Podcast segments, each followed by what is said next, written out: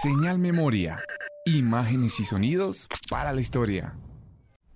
Las esclavas taironas, en su mayoría adolescentes e infantas, eran vendidas por sus captores las que pronto se convertían en sus concubinas. La solicitud elevada al rey por Jerónimo Lebrón, gobernador de Santa Marta, pidiendo levantar a la prohibición para hacerse a mujeres y muchachos esclavos sin especificar el sexo de estos, para ser llevados a las Antillas, revela el hábito como norma.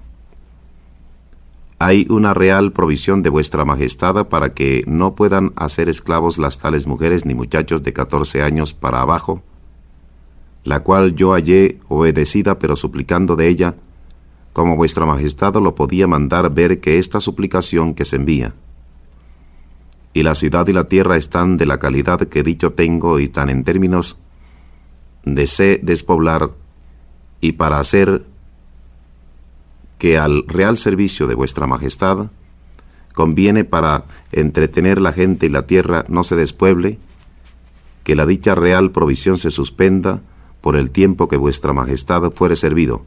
Juan Friede, documentos inéditos. Señal Memoria.